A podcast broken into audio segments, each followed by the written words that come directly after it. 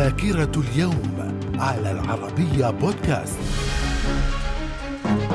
أهلا بكم إلى ذاكرة اليوم السابع والعشرين من أبريل. ففي العام 711 طارق بن زياد ينزل إلى الأندلس بعد أن عبر البحر المتوسط وذلك لغزوها بعد الاتفاق مع يوليان حاكم سبته. في العام 1521 سكان جزيرة مكتان الفلبينية بقيادة لابو لابو يقتلون المستكشف البرتغالي فرناندو ماجلان في معركة ماكتان.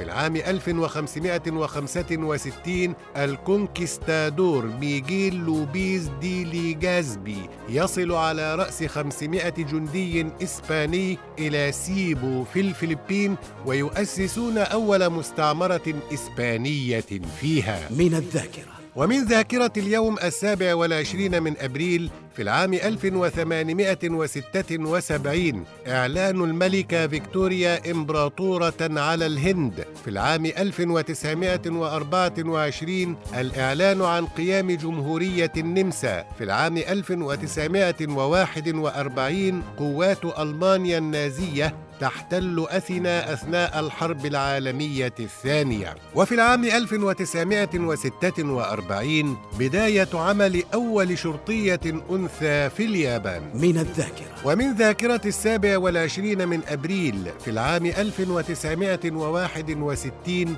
الإعلان عن استقلال سيراليون عن المملكة المتحدة وقيام الجمهورية. في العام 1978 انقلاب في أفغانستان يطيح بحكم محمد داوود خان. في العام 1994 بداية الحرب الأهلية في اليمن بعد إعلان الرئيس علي عبد الله صالح. الحرب على الحزب الاشتراكي اليمني في عدن مما أدى إلى إعلان زعيم الحزب علي سالم البيض الانفصال عن اليمن الموحد. من الذاكرة. ومن مواليد اليوم السابع والعشرين من أبريل في العام 1791 صمويل مورس مخترع أمريكي يرجع له الفضل في اختراع التلغراف في العام 1930 ولدت سناء جميل الممثلة المصرية. من الذاكرة. ومن وفيات السابع والعشرين من أبريل في العام 1972 الدكتور كوامي نكروما رئيس غانا وأحد آباء أفريقيا. من الذاكرة. إلى اللقاء.